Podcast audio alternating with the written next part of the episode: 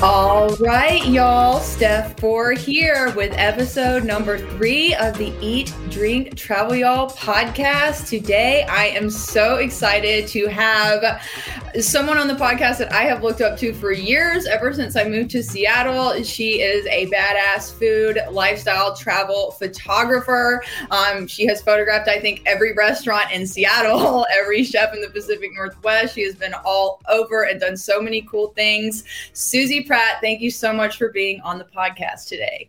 Yeah, thank you so much for having me. Well, like I was saying, um, you know, for those of y'all that don't know, I moved to Seattle in 2013. Um, have been obsessed with food pretty much my my whole life, and things like Eater and Thrillist were kind of my bible. People like Suzi and Megan Hill were like the people that I were looking up to, that were writing about food, that were photographing food, um, not necessarily cooking, but very connected to the hospitality industry.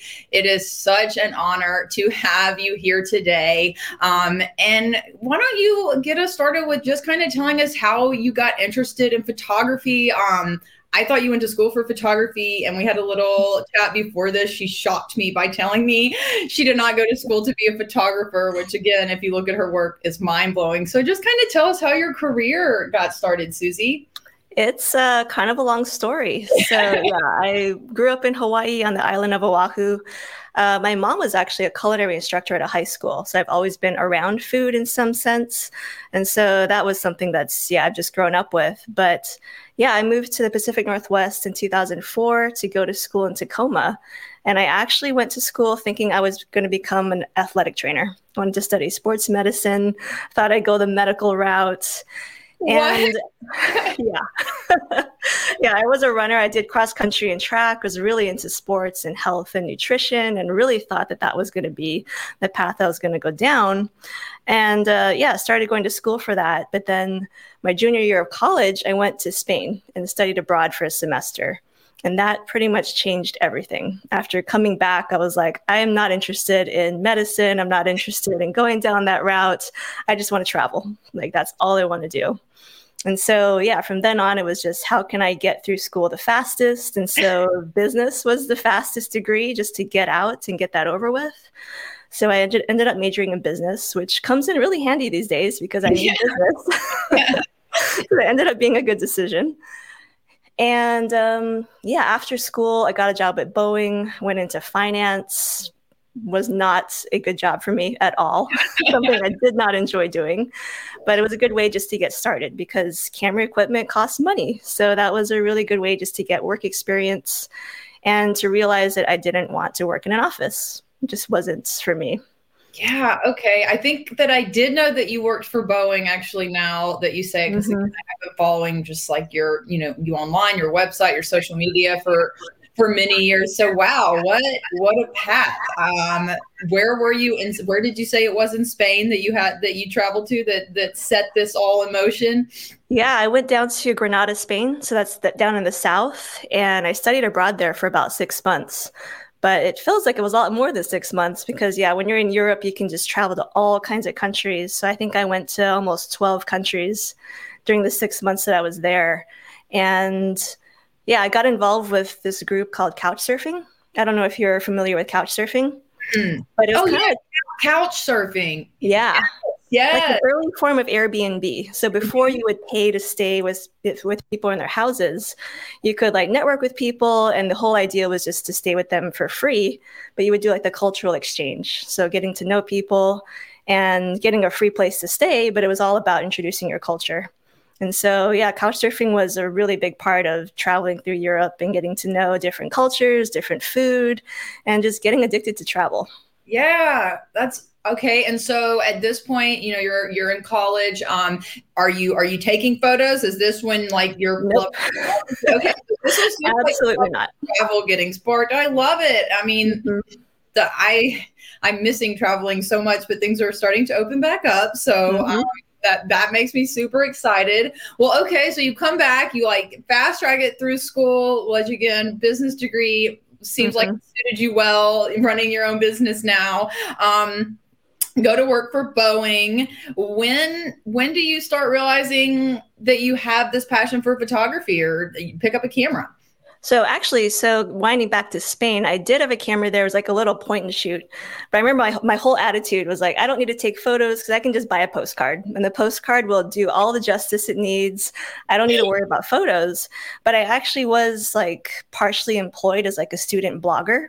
So my job was to document like the whole time that I was in Spain. So I had to write these travel posts and I would, you know, take some photos to accompany them, but they weren't very good photos, honestly. like they were pretty awful. what? But yeah, that was my foray like, into travel writing at least. Yeah, okay. So you're doing this and it's like 2006 ish because you came over to, to 2004 to yeah. go to school. So this is like really old school blogging. Yes. This it's is like yeah. Like that blog doesn't exist anymore. So my mom actually went through and she printed out every page, which I'm really grateful for because oh, if she oh. hadn't done that, like all those blogs are like gone. Like they're not online anymore. But I have printouts, which is pretty funny. That is amazing. I, I, yeah, well, and I knew because your website also has some blogs on it that I've read. Mm-hmm. Um, Suzi is actually a fantastic resource for all you uh, phot- aspiring photographers out there. I have looked at many of your blogs about writing contracts and stuff like that. I mean, not only does she tell you how to use the camera equipment that she uses, she's she shines light on things like yeah, contracts and brand deals and just you know there's so much that goes into, especially being a freelance photographer yes. these days. Yeah. Um, so wow, okay, so rewind. So you started shooting a little bit for this blog that's no longer existing, like 15 years ago, and wow, mm-hmm. how things have changed. So when do you, when do you, and you know, later start realizing this is something you want to do and really start shooting more? Well, so I got back into photo or I got into photography at all uh, with couch surfing. So when I was working at Boeing, like most of my coworkers were like 20, 30 years my age. So it was really hard to make friends. didn't have like really any friends in the area. So when I was trying to socialize, I was like, well, there's couch surfing. And even though I don't need to find a couch surfer to stay with, there's like a local group and I can connect with people through couch surfing. And so I went to the Couchsurfing Seattle group. I don't know if it still exists, it might still exist, but that was how I really got into my first social circle. And through that, I met this guy, Dave Lichterman. He's actually now the owner of Windy City uh, Pie and Breezy Town Pizza. Okay. He's known for making Chicago style pizza. Yeah. And uh, he didn't have a restaurant at the time, but he was known in our social circle for making pizza. So that pizza has been around for a really long time. Yeah, and, because yeah. restaurants aren't that old. Yeah, exactly. So yeah, he had he had the idea to do a restaurant, but even before it was an idea, he was always into that pizza. So anyone who's known Dave for a long time has known him for his pizza. and so yeah, so I met him and some other people through couch surfing here in Seattle and got into music from there. And so going to live music shows, and then I got connected with the local music scene. So there's a lot of music blogs, or were a lot of music blogs. Most of them don't exist anymore. But that was something that I just never knew about because growing up on an island, like we have mm-hmm. music, but not in the way that we do music in Seattle. Yeah. So yeah, getting involved with music was really, really the first thing. And so I started off as a music writer didn't know anything about music. Some people will still say I don't know much about music. I was going to these shows and just reviewing, like writing reviews of shows, writing album reviews, writing news about music. And uh, yeah, it was not a job really. Like it felt like a job, but I wasn't being paid for it. I was still working my full time job at Boeing, but it was just a way to feel like I had purpose because I didn't feel that way at my job. One thing I failed to mention was that Suzi has also photographed tons of events, including huge music events, artists, festivals. I remember seeing you do stuff at like the Gorge and just how far that has taken you from mm-hmm. little music blogs, what, 12, 15 years ago to, to just tell us some of the bigger names that you photograph musicians by.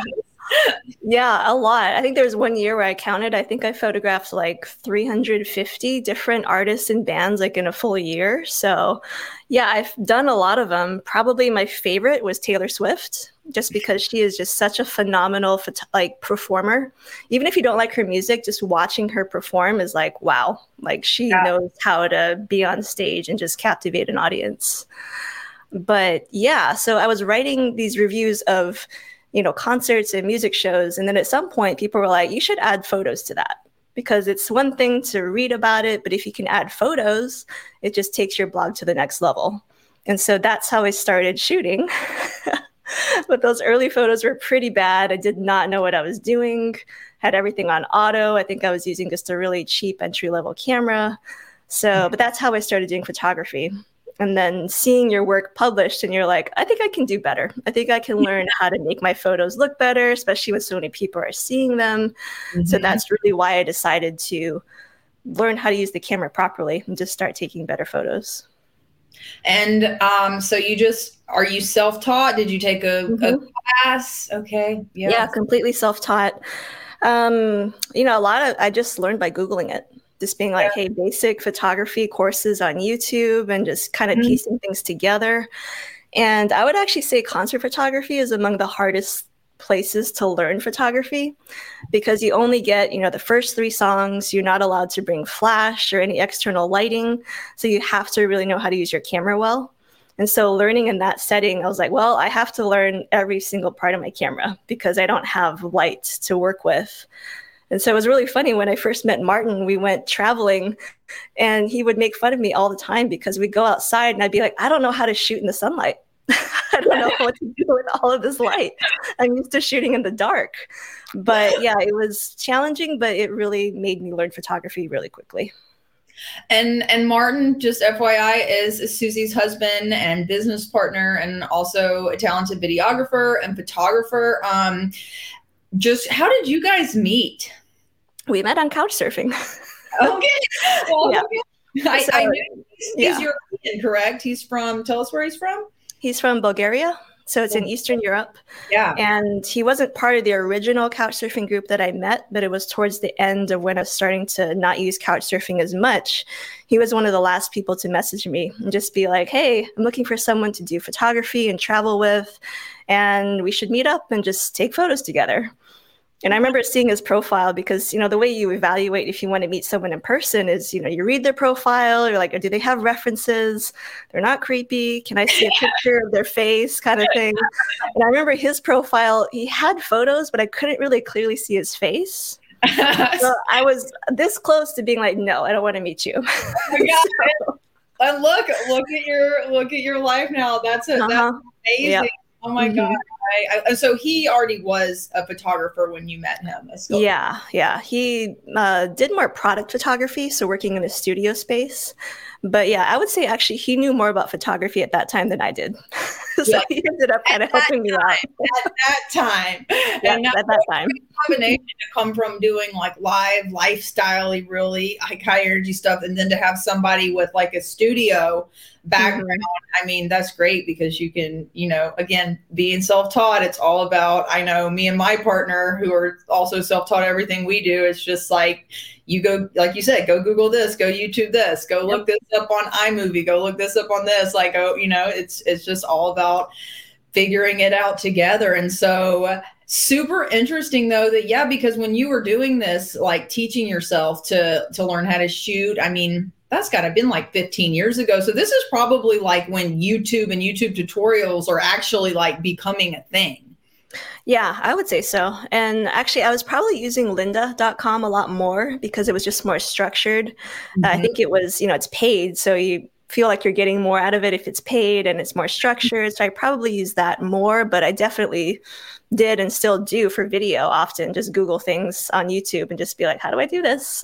and just oh, learn it on the fly absolutely me too I, that was what i was going to ask you next like how how often are you on YouTube or Google like looking something up? I mean, I know I know I am a lot. yep, constantly. Almost every day. When there's just so many tools that we have at our fingertips with our computers, with our phones, with our cameras. Mm-hmm. Um, okay, so cool. So you're like getting into this music blogging, you're starting to do photos, your stuff's being published. Um, when do you kind of make like not the transfer but start doing like food and travel more did travel or food come first or they both came at this i definitely knew you first as a food photographer and then mm-hmm. How much of the travel photography you were doing. But yeah, obsessed with food. yeah. So yeah, travel's always been there, I guess, like as a vacation component. And to this day, it's still very hard, I think, to monetize travel and you know just make sense of that from a photography perspective. So yeah, food definitely came first. Um, through music blogging, I got involved with this website called Seattleist. It's no longer around. I think it's still available, but nobody publishes there anymore. Mm-hmm. But it mm-hmm. was an offshoot of Gothamist, which I think is still around, and that's a New York based kind of online publication. So they had a Seattle branch, and I got involved just by writing music reviews there. And then just having more free time, I just started writing more like news based articles, and some of them are kind of restaurant based. And then the editor at the time was Allecia Vermillion, who is now the editor in chief at Seattle Met. But that was before she was there. And so back in Seattleist, I knew her from there. And at some point, she had said something about, hey, there's this website called Eater, and they're going to be opening a branch in Seattle. And I'm going to be the editor, and I need to find a photographer. And so I remember at the time just being like, well, I don't really do photography outside of concerts. And so I actually recommended a bunch of my friends. I was like, hey, I know some other people that can do it. And then for whatever reason, that didn't work out. And then I ended up, she took a big, big chance on me essentially because I didn't know anything about shooting restaurants or food. And she hired me to be the photographer for Eater. And same thing, I'd say at first, like I did not know what I was doing. A lot of my early restaurant photos, like they were crooked, uh, there were trash cans in the shots. Like I just didn't know how to shoot restaurants very well. Mm-hmm. But yeah, I learned pretty quickly just by doing and by Googling and YouTubing different tutorials. But that's how I got involved with Eater back in well, 2011. Okay, that's what I was going to ask. Like, what year? Because I moved to Seattle in 2013. Eater was mm-hmm. very much established as the like you wanted to. I mean, I would wake up every morning and check Eater to see what was new on Eater for like at least the first two to three years. When I when I lived in Seattle, I would check Seattle Eater and I would check Portland Eater, mm-hmm. and that would be where I got my news. And I would see all your photos and all Megan Hill's articles. Like, and I mean, I'm still on the site pretty regularly. But okay, so about ten years that Eater's been in Seattle, as we are yeah. in 2021, and you just again taught yourself and I mean, at this point, I feel like uh, I was saying before the show, I think Suzi has photographed every restaurant in Seattle, or if they've been an eater, she's probably photographed it, which is mm-hmm. is most of them. Um, and and you're still working with Eater now.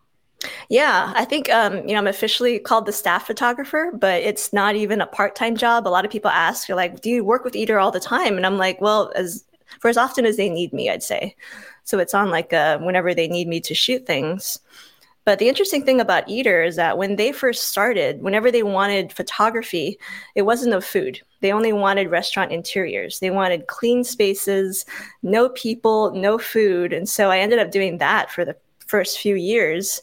Never really shot food unless, you know, just happened to be available, I guess, and part of the assignment. But most of it was just straight up interiors, and so that was kind of it seems so weird now that we.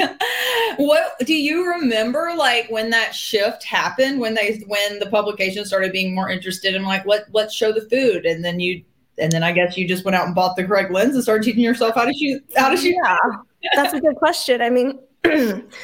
maybe four or five years ago. So it was kind of recent. And I think it was really because of Instagram.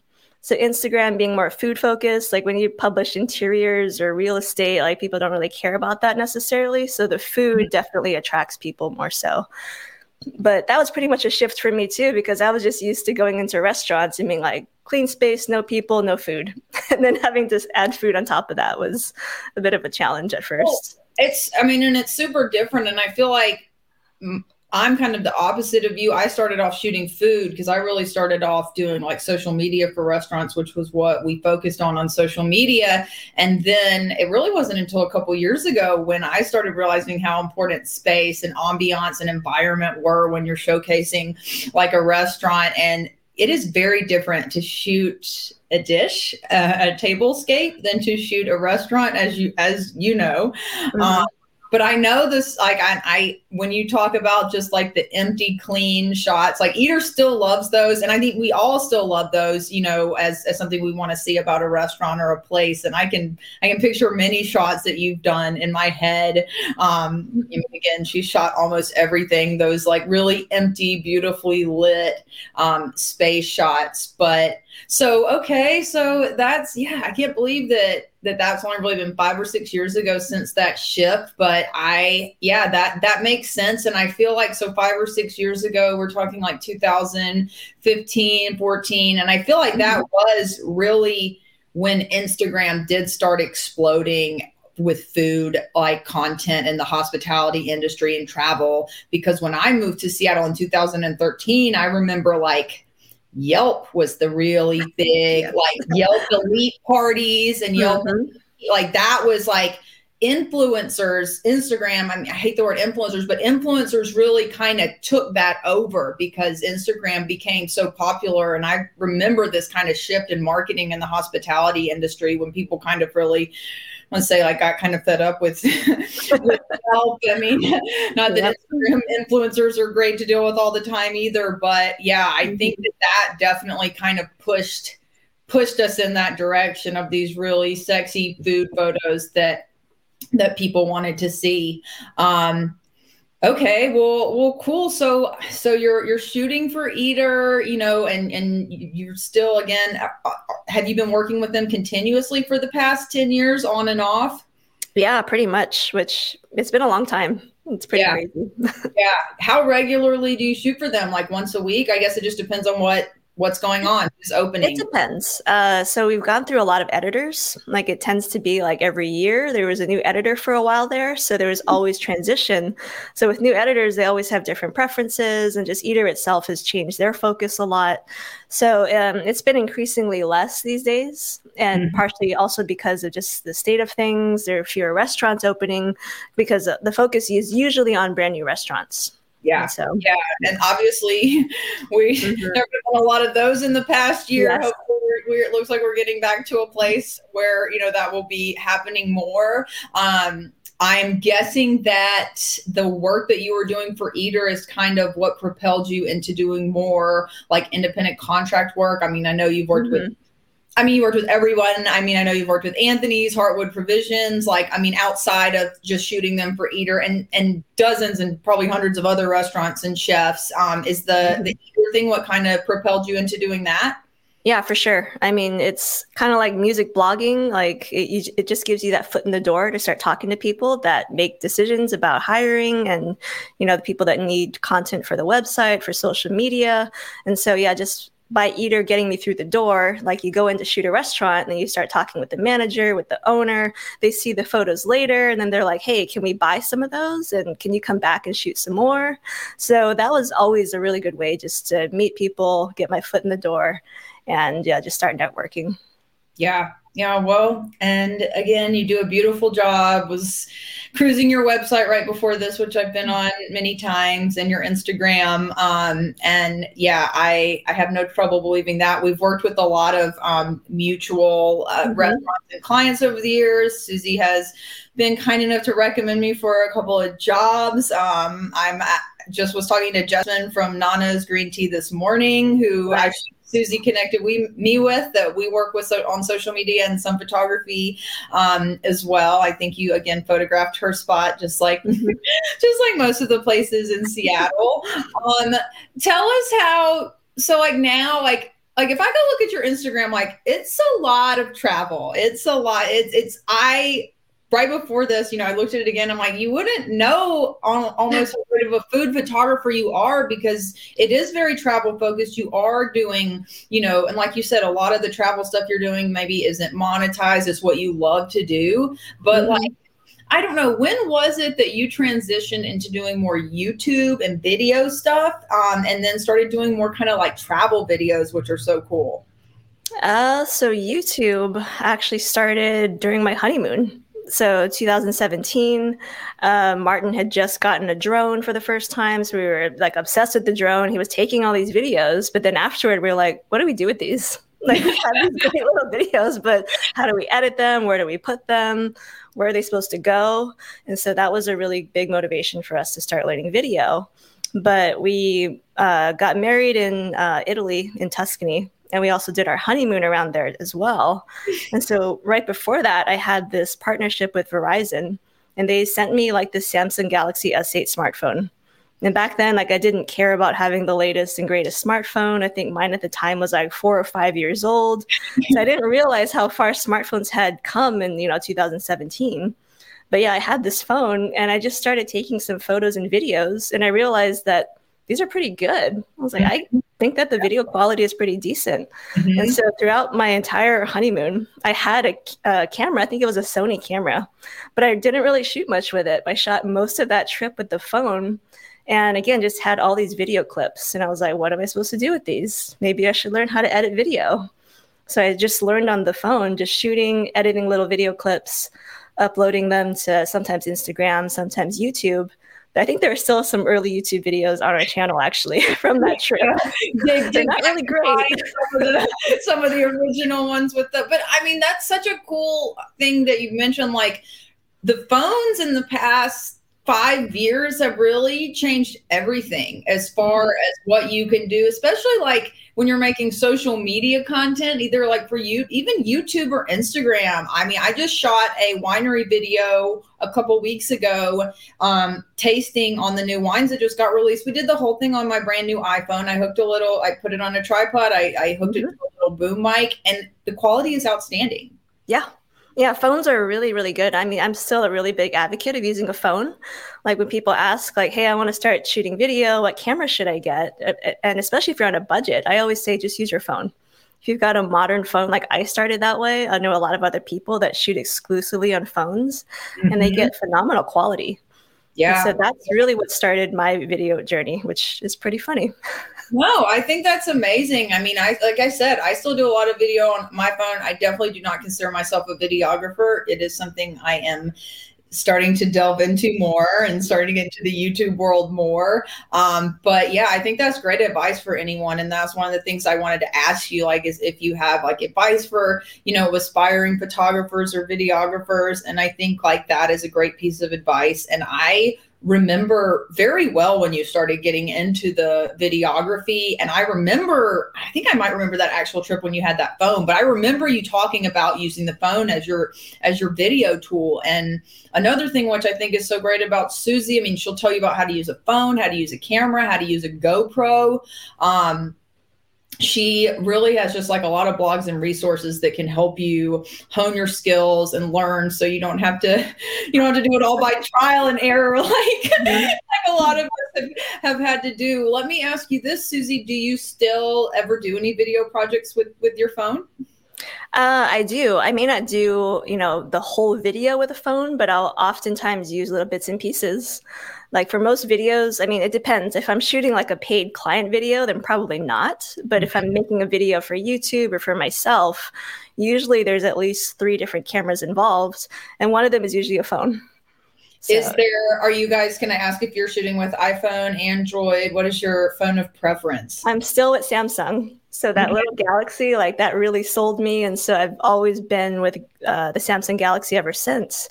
So I had the Galaxy S10, but now we're thinking about iPhone. I'm trying to convince Martin. So he has S9, also a Galaxy, but now we're like, maybe one of us should have an iPhone. So at least yeah. we can get the best of both worlds. It, yeah, there you go. It's a battle. I've gone back and forth between the Google Pixel and the mm-hmm. and the mm-hmm. iPhone. I am now back on the iPhone after mm-hmm. going back and forth a few times. I will tell you, the new iPhone is amazing. Um, yep when when the last Pixel came out, the three or four, I'm not even sure. I do remember um, the iPhone was behind, but with mm-hmm. the new one, they've they've they've really they've really stepped it up. And I will tell you, like I've got I've got a backup phone. I have another I have like another phone. Like yeah. they're they're great for for video. I I usually have like a backup phone with me in case I want to set up another camera on a tripod or something. Mm-hmm. Um, yeah, the phones are just great tools, and not only for videography, but even like I posted a photo uh, yesterday or the day before on Instagram. We took the same photo with my phone and my Sony camera, and I liked the phone one better. Yeah. yeah, I would say I'm both. Like for phone for photos and videos, like if I don't want to bring a big camera with me, like I'll just go with my phone and I'll be happy yeah. with it most of the time. And what are you, what is your, like, I know, like I said, Suzi does lots of tutorials, so she probably owns a ton of cameras and camera equipment and GoPros, but like, what is, what are you shooting with regularly or maybe a couple things? What did you learn? Are you a Sony, Nikon? Like what, what's in your camera bag? Um, yeah, so I've shot with pretty much all the brands. Yeah. um, yeah. So I guess I just like trying new things out because I started with a Nikon. I had a Nikon DSLR. Then I went over to a Canon DSLR, which I still have. I still haven't used my old Canon 5D Mark III, which, you know, it's an old camera, but it still works. So I still use it and then transitioned to Sony. So I have a Sony mirrorless camera and I have a Fujifilm mirrorless camera. Okay. so I've got more cameras than I really need, but I do use them all for, you know, really specific things. But yeah, I like the mirrorless because you can do both photo and video. It's a lot harder to do that with DSLRs. Yeah. Like I initially went to Canon, uh, to the Canon 5D Mark III with the intention of doing video. And then looking at all the accessories and realizing, oh, this is a huge investment, which I'm not ready to make. Yeah, so it yeah. took until mirrorless to really make it so that video was a lot easier and cheaper to start doing. What um what Sony camera are you using, if I may ask? Yeah, I have the Sony A7R III, which is really great for yeah. I mostly use it for photos these days. It can do video, but I just like the video that comes out of the Fujifilm a lot better. So I end up using my Fuji for video, but really I use yeah both cameras for both photo and video, just depending on what it is. Which one would you say of the two or more? Because I made the switch from Canon to Sony as well. I went from a Canon 80D to the Sony A7 III, mm-hmm. and same thing. Love, love it. Um, but for you, between the Sony and the Fuji, which one would you say is like more user friendly? Hmm, that's a good question. So Fuji's are great because they look like old film cameras and they kind of operate in the same way. So their controls are a little bit different. So if you have experience with film cameras, you might like Fuji's better. I actually don't have experience with film cameras, so I can't say that that's my excuse for liking it. But mm-hmm. I do like it because it's just, it's more manual in terms of like the controls and it's different from how Sony, Canon, and um, Nikon do their digital cameras. So yeah, I personally like the Fuji. I, I really just like the colors that come out of it because yeah. straight out of camera, like the color, it looks photoshopped already. Versus on a Sony, I feel like you have to do a lot more work to the color. But on Fuji, it's like I don't even have to do any post processing. I just use that footage straight out of camera. Okay, well, I may have to look at a at a, at a Fuji next. They're um, pretty great. Yeah. yeah. yeah, just another investment. Um, how many cameras do you have? Do you even have a count? Uh, I'm actually currently going through an organizing like process. So they're currently being organized, and so I will do a count at some point. But yeah, okay. I have more than I need, I would say. Again, just from following you for so long, I've just like really loved um just like the kind of behind the scenes stuff that you show, like the cameras that you're testing out, like, oh, I got this lens, I'm going to test it out today. I got this GoPro. I mean, there's just your content is so interesting because of what you guys are doing and traveling and you're sharing like your food like sometimes and, and just things that i'm interested in already but then just like the added like educational value of someone that's trying to learn um, and you make things like really understandable and and really accessible and i think it's you know that's can great. obviously be very intimidating to learn about like high level technology like there's so much that i still learn i'm still learning constantly about about my camera and Suzi has always been just so amazing to if I've ever had a question about anything, I've been able to send you a message. I remember sending you a message one time. I was like, this this company I went to in Canada like wants to buy this this photo mm, yeah. advertisement. No one has ever, you know, this was like a two or three years ago, no one had ever wanted to do that for me. I was like, I have no idea. Like, Suzi, do I mm-hmm. charge them fifty dollars? Do I charge them fifteen hundred dollars? And you like took the time to respond, write something out to me, and then like linked me to a blog that you have that like actually broke down for you, like kind of laid out some ground rules for like how to price out your photography and it was just it was so helpful and i just i love that because instagram it can be it is it's very curated so i appreciate like the behind the scenes and also like you're doing a lot of curated stuff too obviously you're creating all these videos and beautiful photos but i love the the realness of it all and like the learning component of following you yeah, that's awesome to hear. I mean, I started my blog for that reason. So I have a blog which I don't really update anymore, but a lot of the content there, like I'd say it's pretty timeless. It doesn't necessarily need to be updated. But the whole idea was that, you know, there is not like you don't really go to school for photography for certain things. Like you can go to school to learn how to use a camera, but I'd say that I would guess anyway, because I haven't actually gone to school for photography, but I would guess that they're not teaching so much the business side of it of like yeah how do you charge? Or yeah just how does it work when you're actually like after you're done shooting? Like how does that whole thing work? And so i've learned just by talking to people. It's always just like when i meet a photographer i, I always pick up something new from them whether it's like a shooting technique or just a business skill or something like that.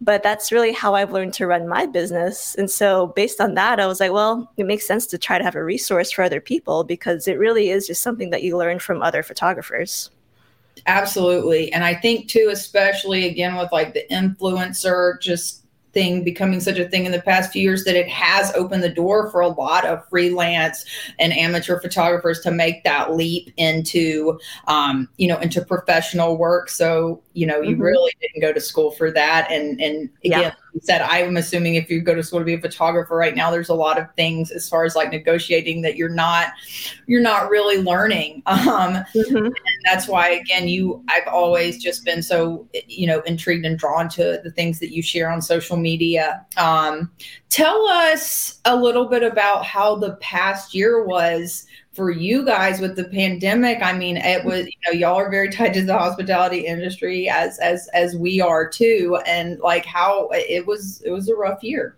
It was rough. Yeah. So um prior to last year the main things i was doing photography wise that made money was event photography and food and restaurant photography and hmm. both of those things got completely shut down by covid yeah i think within like a week it's like i had most of my year planned out and everything got canceled in like a week. And I was like, great, how is this going to go?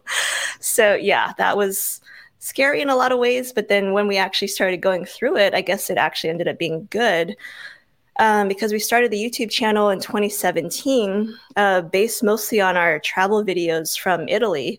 But then we came back, and then for some, I don't remember why we started doing this, but I was like, Martin really loves being in front of the camera. Like he'll like soaks it up, really confident in front of the camera. And I was like, you should be in front of the camera. You should talk about some of our camera gear. Like let's just make a, a lens review video.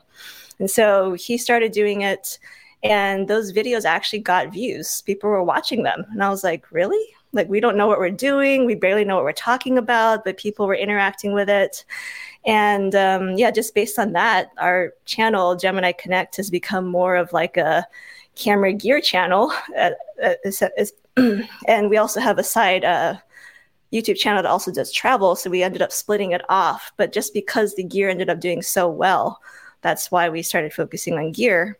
And so we did that, yeah, 2017, but then it's been kind of building up to the point of, well, maybe I can actually do this full time. So I started doing that full time last year because I had the time. Wow, that well, that's amazing. And I was I don't think I realized you had two channels, one for the travel and one for um the camera gear, but I was and I'm not sure which one, but I mean you have like 25,000 YouTube subscribers on one of your channels, right? Yeah, that's the gear channel. Yeah. So something about camera gear, people love hearing about it. And so yeah, at this point, like I said, I'd never get in front of the camera, but at this point I do most of the of the videos there. yeah. yeah, and YouTube is a force. Well, um that's that that that's that's so cool. Yeah, I mean, and I, I get why that's such a popular thing is because that's again, you guys break things down, make it easy to digest. And there are, again, there's just so many things you can teach yourself to do on the internet now that like mm-hmm. I mean, people are learning like you did coming to your your channel, you know, like so everything like full circle. You're like creating those videos now that you were watching 15 mm-hmm. years ago when the YouTube quality was probably a lot poorer than it is. Yeah. In some ways, we're like, we wish we had started YouTube earlier, but then we're like, well, the quality was really bad. And we yeah. really are about quality. We want it to look good and be like timeless like that. So, in that sense, we're like, 2017 was probably a good year because the cameras were there, the technology was there, the quality was there. So, that was, you know, arguably a good time for us to start doing it. And so are you guys, I mean, you're focusing more on the YouTube um like gear stuff and, and, then the travel stuff, obviously it sounds like that's some more one that you're like monetizing. Um, but you're doing you're doing both of them still currently. Yeah, we're doing both currently. The gear, you know, it has the bigger following, it has the bigger audience. So there's more motivation to do videos for that channel. And we actually do get partnerships. So a lot of the reason why I have so much gear is that we get it sent to us to try it out. And sometimes we have to send it back, but sometimes they'll say, hey, just keep it. And we're like, okay. So we've ended up with a lot of camera gear that way. Okay. But yeah, it's uh that's the main thing that is driving things. The travel does make money, but it's a, it's a smaller a smaller audience and it's also growing a lot slower, but it's still something that we're doing on the side. And so I mean that's your focus. Like that's like I mean, of course, yeah like shooting things but that's yeah you have transitioned over into like a youtube star. And i mean youtube is still like i mean such just a huge i mean it may be the biggest social media platform. I am embarrassed to say i don't use it as much as i use some of the other ones um, but it is it is definitely a force. Um, are you guys are you guys doing tiktok at all no, we're not doing TikTok. I'm not even on it. Um, basically, because I don't want to give myself more to do. but and uh, my thing with TikTok is that the videos are too short. So yeah. I just can't wrap my head around how do I make something short and compelling. A lot of my videos are long because I need the time to kind of tell the story or something like that. And I just don't quite, I like short form video, but I don't have any desire to create short form video. So yeah, we're not yeah. doing that. Well, and I think I saw recently you posted something on Instagram or somewhere you were like, we just posted this really long video and it's doing really well. I'm trying to remember how long it was because I thought it was super interesting and I clicked on it. It was a two hour video, I think. It was our trip to the Big Island. Two and, right. Wow. Yeah. And it, yeah. it, it did well. it's doing well. So the thing with travel is that it depends on certain locations now and which ones are opening. And so I think when Hawaii opened up again to travel, people started YouTubing and Googling like different travel ideas for Hawaii. And so our video, because it had been there for about a year, was rising to the top of certain search queries. And so people were finding it that way. But yeah, travel is, is an interesting niche on YouTube. It is um, two hours. Okay, I, I didn't remember it being that long. I, I didn't watch the whole thing. I didn't have two hours. I don't blame you. I don't blame you. I thought it was I thought it was super super interesting. And again, I'm just like always trying to keep track of what's happening social media trends. It's a lot to keep up with, um, mm-hmm. as you know. Um, let's talk a little bit about just as someone who has been so connected to the Seattle food scene obviously always knows what's cool that's opening because you're usually the one photographing it and reporting on it in some way.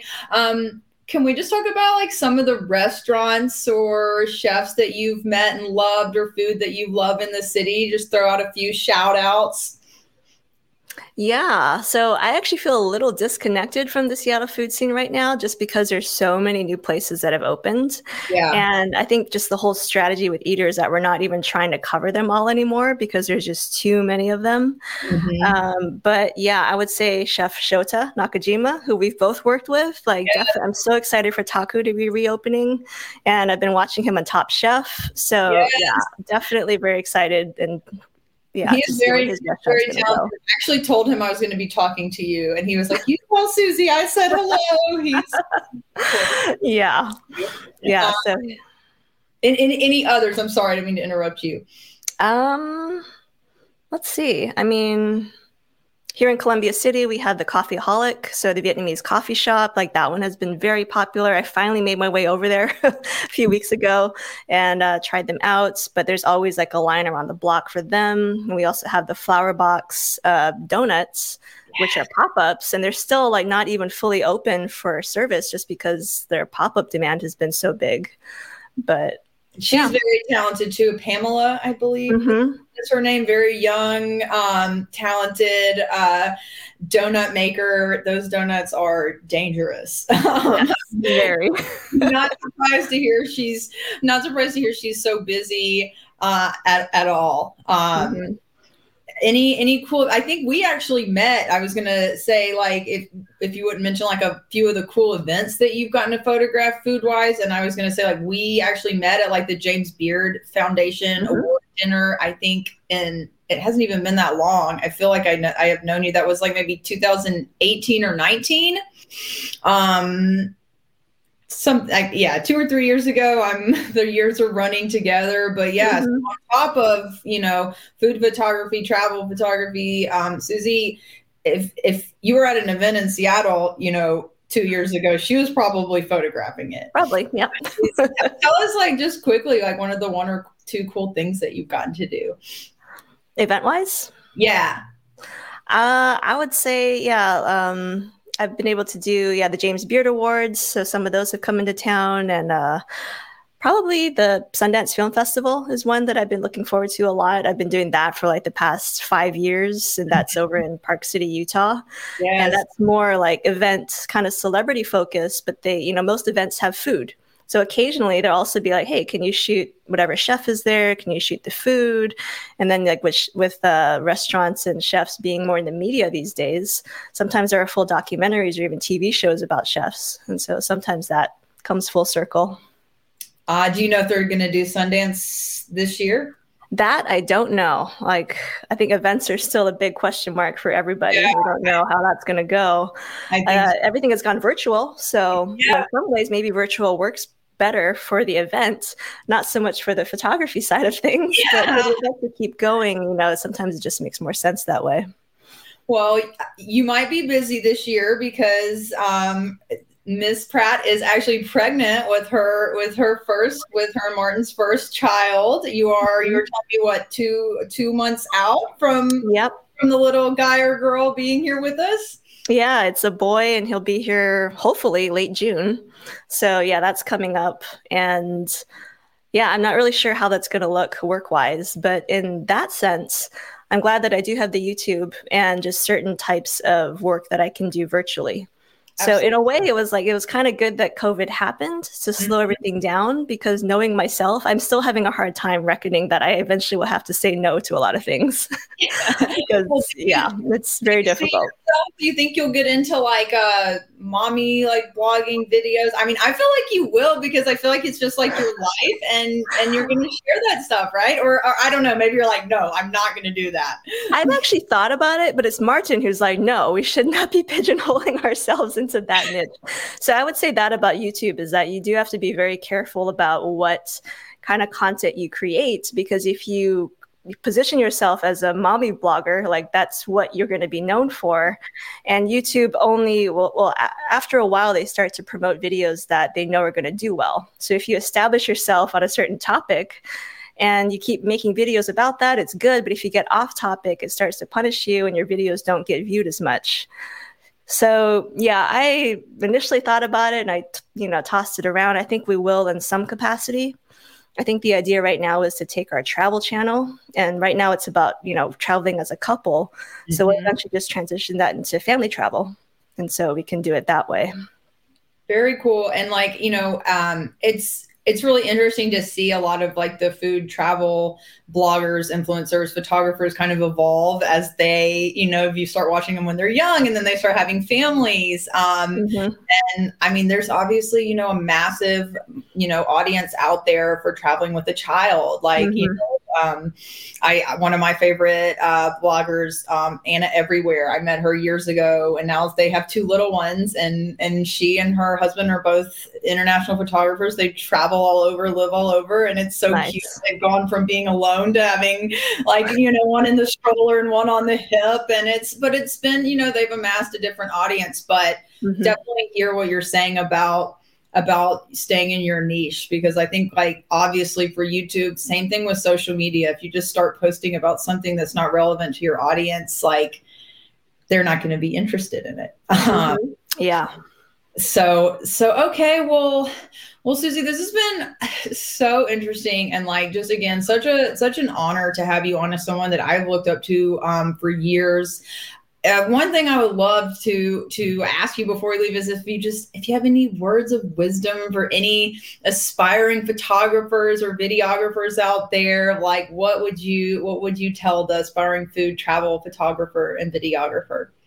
Uh, I would say just get started. Like just start shooting things and don't be afraid to share them. I think especially like when you're doing something new, it's really intimidating to, you know, you shoot a lot, but then it's like, what do I do with this? And I'm kind of afraid to let people see it. I don't want the criticism. I think, especially for video, if you start recording yourself on video and posting it online, and you're like, people are going to see this, they're going to say things. Am I okay with that? But I think you just have to get started. And like the more feedback you get, you know, some of it might be negative, but a lot of it is actually going to be positive and it'll be helpful and you can improve from there. But it's just about, yeah, letting people see your work and know that they're, know that you are creating things. I love that. I love that. So you guys heard it. If you are thinking about going to photography, videography, like pick up a camera, start doing it. Try not to be shy, accept criticism. We all started somewhere. Like Suzi said, you can scroll back on her YouTube channel for a long time. Mm-hmm. You back on my Instagram for a long time. You can find, you know, how we've all transitioned and learned. Um, but such good advice for the person out there wanting to wanting to get into to food and travel photography and videography. And it couldn't come from a more experienced person. Y'all, thank you so much um, for tuning in today. Suzi, thank you so much for being here again. It was an honor and a pleasure. Um, and we will see you guys next week on the Eat Drink Travel Y'all podcast. Suzi, thank you so much. Yeah, thank you.